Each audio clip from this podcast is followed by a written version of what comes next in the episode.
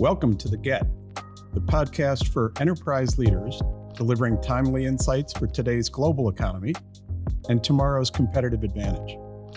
I'm Chris Caine, your host, president of the Center for Global Enterprise.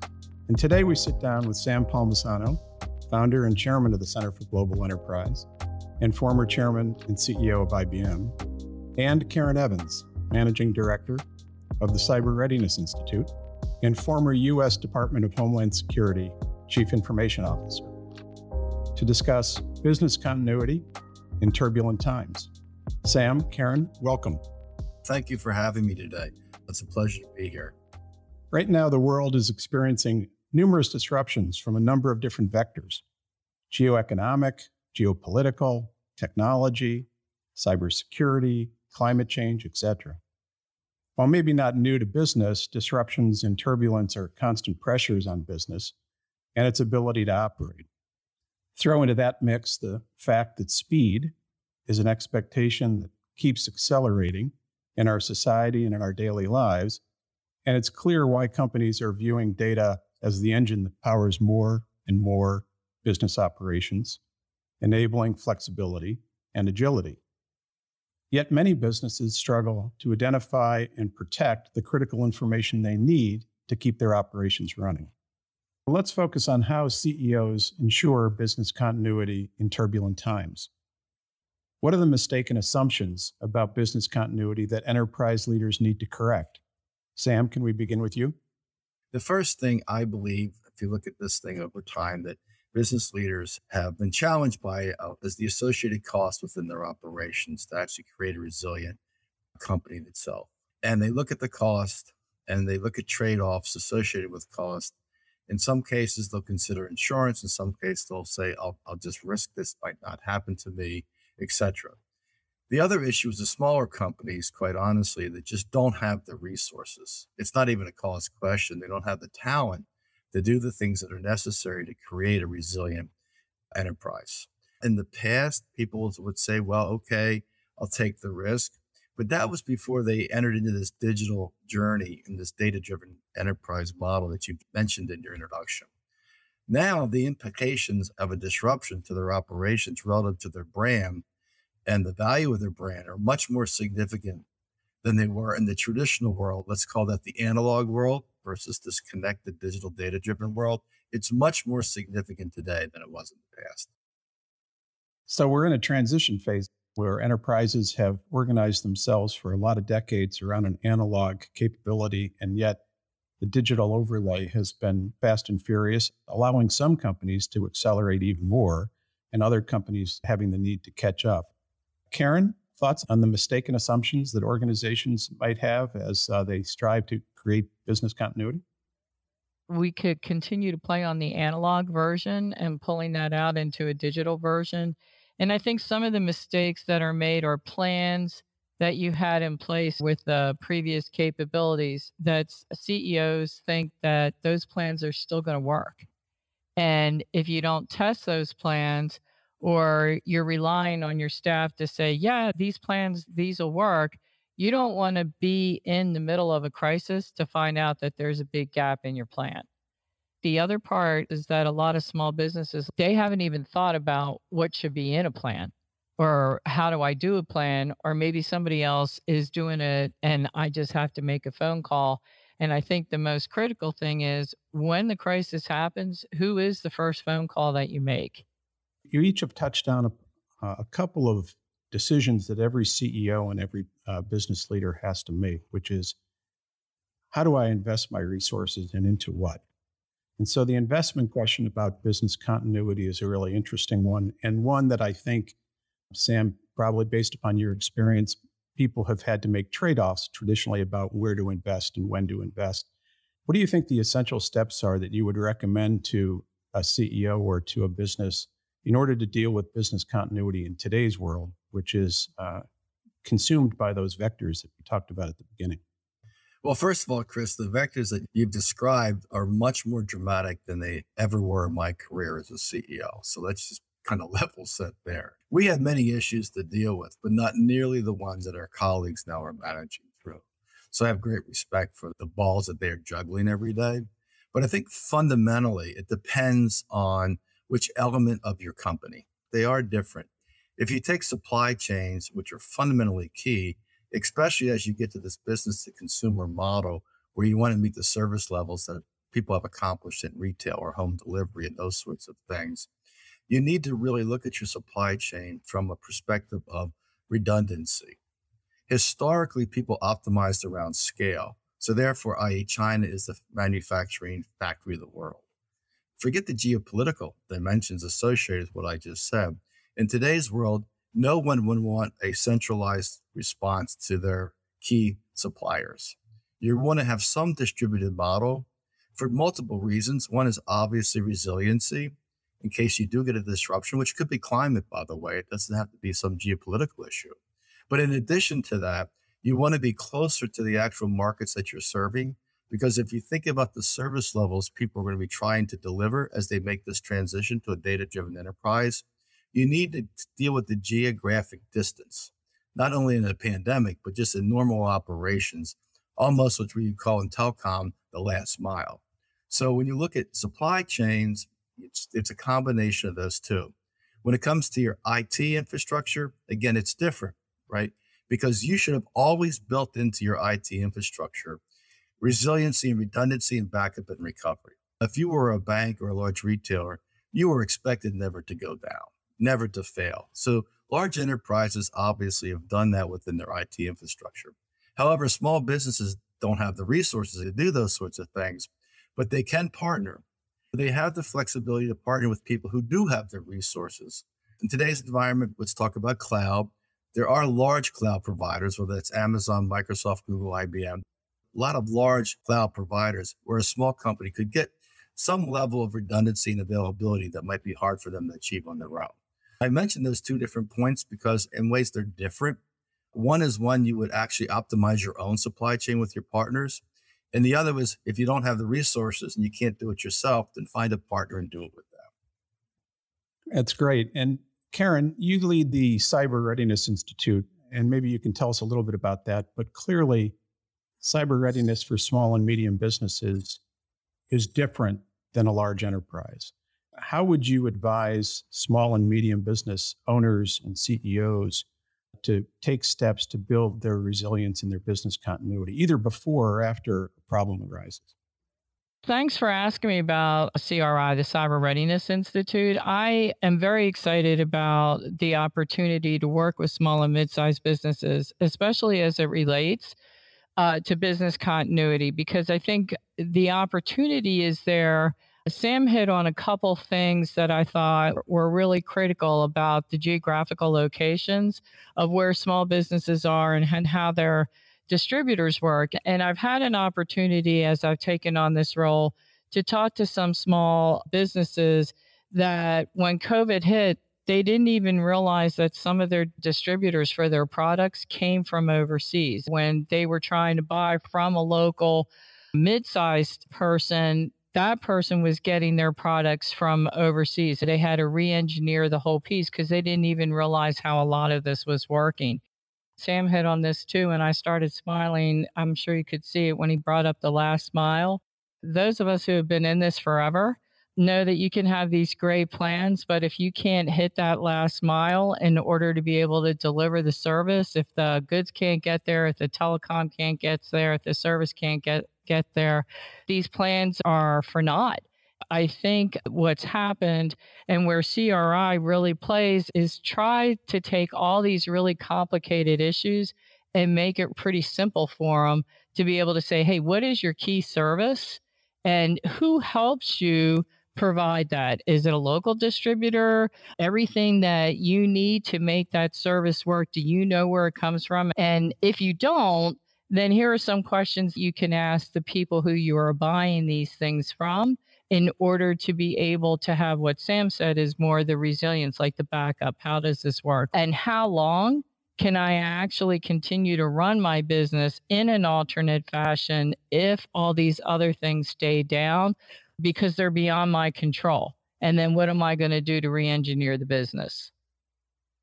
There's so much on the minds of CEOs and small business owners about risk. clearly everybody is dealing with third parties, whether it's your supply chain partners, your distribution colleagues, or your customers in some cases. So much risk comes from third party relationships. How can organizations better manage their third party risk? If, if there were two things that you would advise a business owner to do tomorrow relative to managing or beginning the process of managing, what would they be? Think about it this way you should view your third parties no longer as vendors. You should think in today's world, your third parties as an extension of your enterprise. Let's call that a partnership relationship. So, since they are an extension of your enterprise, all your internal processes and procedures that you have for your internal organization relative to resiliency and security and those sorts of things, you should apply through procurement to your partners. And that's whether it's the go to market model, Karen referenced distribution, or it's the supply model. I, I talked about supply chains. But regardless of the front end or the back end, if you think about your business, think about this as a partnership. Now, if they're a partner, an extension of your organization, you're going to have in place certification and audit, just like you have for your entire enterprise. My point being is if you deal with them as partners and they're extensions of your brand and what you represent to your customers, your services, and to the marketplace, you'll reorient yourself to how you deal with them versus just having procurement drive cost out of their businesses to give you a better price. You should think about this strategically now versus just perhaps how you thought about it in the past. It's no longer just a cost agenda because it drives your brand and your revenue model if you can fulfill the promise that you're offering through this extension of the ecosystem. So it's no longer a transaction. It's an ongoing relationship that is conveying data and in other information critical to your operations. It's a transformation of procurement. Mm-hmm. If you think about historically, we've all done this. I mean, IBM is an example of that. We all centralized procurement to drive cost out of the business through our extended resources that we worked with every day. And we had thousands of suppliers around the world, thousands of go to market models, partners around the world. But it was a cost driven model. You have to reorient yourself. Think about it as we talk about at CGE, the front side flip. It's now your brand, your customer, and your revenue model. And when you think about your revenue model, you can't afford an outage or you can't afford some breakdown in those processes. So if you strategically rethink this, you'll have a completely different orientation and approach. Yeah, that's really great. Karen? I'm listening to Sam and I'm thinking applying some of this stuff from government, but then turning around and saying, okay, so how does a small business CEO actually make this happen? Because they're the partner, they're the extension, they're part of the business enterprise that Sam is talking about. And how do you get a certain level of assurance from that group who where a lot of the innovation comes from, right? And they have a lot of trade-offs that small businesses have to look at. And it shouldn't be cost. Cost shouldn't be a driver. So when you take a look at, okay, what is the basic levels, it really comes down to every entity, every part of you is using technology. So technology is embedded in everything we do. I mean, it's just there. It's a given. And it's gotten wrapped around cybersecurity, but it's really about how do I use the technology as a partner? And that's what we're talking about in this brand piece. And so CRI offers four core basic capabilities that we think small mid-sized businesses if they actually implement our program that they'll be good business partners in this enterprise, that this relationship is going to be really good. For example, we have passwords and we talk about passwords and we talk about multi factor authentication. If you blow it up, and you look at all of the things that could happen to a supply chain or an enterprise, it comes down to somehow somebody got a phishing email, right? Which is another area that we look at, and they thought it was real and some of the internal information from one of your suppliers or partners gets passed on to an adversary. And that adversary now can capitalize off of that, and we can have a ransomware attack. And now the whole relationship, that whole ecosystem ends up being disrupted. Some of the simple things, which in the technology world they call cyber hygiene, but in the business world, to me, it makes sense on how you set things up. So, why wouldn't you want to have good passwords? why wouldn't you want to train your people? Why don't you want to have this culture of a cyber leader or risk management within a small business from the get go so that you can end up being a good partner with the larger companies in that supply chain? Because you could end up being the one with the most innovative, coolest thing that one of our partners needs to have in the supply chain. And if you don't have these basic four core pieces down that we call being cyber ready, uh, you could be hacked. You could have a ransomware attack, and now you're shut down. You have no revenue, and you've affected everybody upstream. When I hear you both talk and recommend action steps for business leaders, what I'm thinking about is before we were all connected, through digital technology. Every business knew what to do if they had a fire, if they had doors that didn't close. They knew what to do in the physical world. What I hear you saying is do the same kind of thought process you did when you were just operating in the physical world and bring it to the digital and connected world and do it as quickly as you can because you have more reach, but you also have more risk. We've seen recently extreme examples of economic disruption based upon business incontinuity, uh, Colonial Pipeline, and other incidents that have come from the cybersecurity phase. The cost to the economy is one thing, and the cost to the business itself is another. But it's certainly gotten the attention, as appropriately it should, from government officials and government regulators who are now turning their attention to what can they do through regulation to address some of these outages. How should business leaders be addressing and thinking about that emerging regulatory environment that government is starting to establish in their attempts to mitigate the business disruptions that come from some cyber attacks like the ones I've mentioned? I mean, first of all, government has a role to protect society, and they're trying to do that extremely well. The problem is the capability that government has in many of these areas, as you know, I was on the Cybersecurity Command Center with NSA. I co chair the Obama Commission on Cybersecurity. So we've been through all their processes and their capabilities. So I say this as a knowledgeable person, although I was not a government employee. They don't have the capability on their own to establish pragmatic regulation that the business community or private sector can adopt. So therefore, and we recommended this in all of our recommendations, the only way to do this well is to collaborate with the business community. And you can have some research organizations and academia could also be helpful. But if you don't do this together, they'll come up with regulations written by staff lawyers that cannot be implemented. And they might be great from a uh, legislative perspective or maybe an executive order perspective, but they're not practical in the marketplace. So you need to have that combined entity my opinion, having worked with all these organizations, definitions of what is a cyber hack back to the old days of the command center and NSA. So before you regulated, you needed a definition. And you could never agree on the definition between a national security threat and just some rogue kid who's a hacker. So I would suggest and those interested parties to come up with approaches and regulations to have that skill set come together. I mean, Karen's been part of the government as well Karen, you were on the inside. How effective and how efficient is government at actually partnering with the private sector to get outcomes, not just collaboration? I knew you guys were going to ask something along these lines. There's a lot that is happening.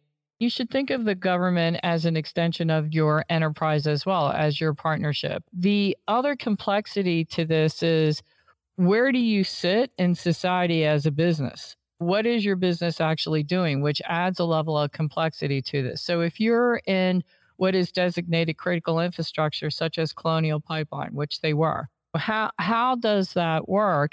And then if you're not, and I'll give you a great example, and this is what the government is working on: is if you're a power company and you have a, a Department of Defense base right within the same neighborhood, and then there's a hospital and the power outage, and it's not even from a nation state, a hurricane comes through. How do you determine who gets the lights on first? It's a life and death situation. If we're at war and there's a hospital and there's a DoD base there, like how does that work? And so this gets back to the overall business continuity that we were talking about and business resilience and where do these businesses that are key around hospitals and defense, how do they all play in order to bring up a government service? We see that things have accelerated so fast in Congress. I worked with Congress a lot. They want to be able to say that they did something to help solve the problem. That's really what everybody's trying to get to is how do we solve this and how do we make the nation better? And it's a global problem because how do we work with all our international partners to be able to do this as well?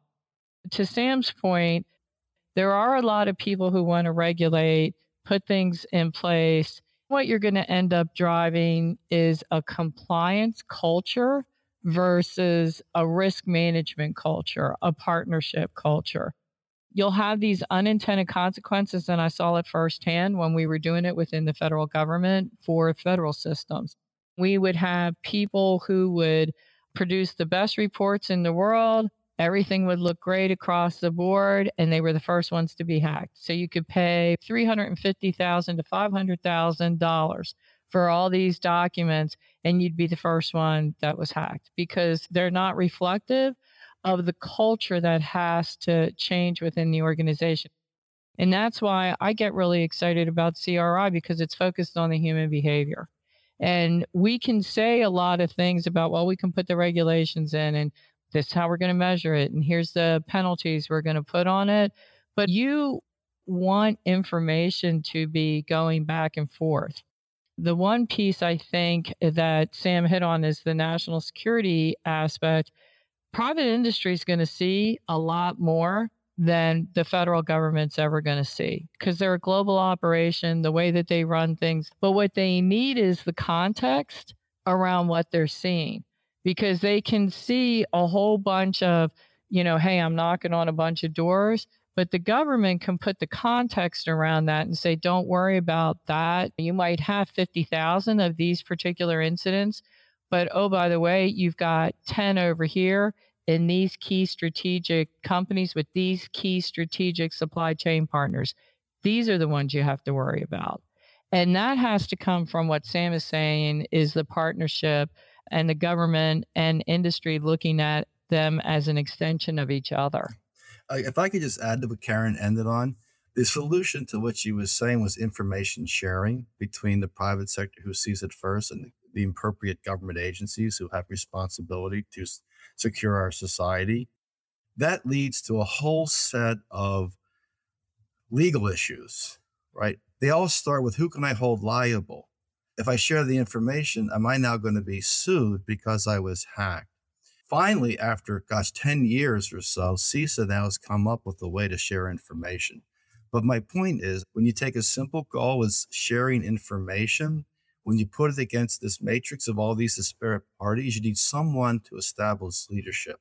Now, CISA has done that, by the way. I mean, I've been retired 10 years. I was on the task force 15 years ago. And they finally have come up with a mechanism because that's just the nature of all this independent interaction from multiple parties of interest, you know, i.e., litigation firms, trial lawyers, etc., that make simple things like just share information for the good of society very hard to get done. I think if we saw one thing from the pandemic, and I know we saw many, is the awareness that the interdependence between government and the private sector is so strong on daily life even when it's not recognized by the respective parties. So I think what we've been talking about today is we're all in this together and we have to create strategies and partnerships to get the outcomes we seek, which is a more secure, more continuous, and a more resilient economy and business.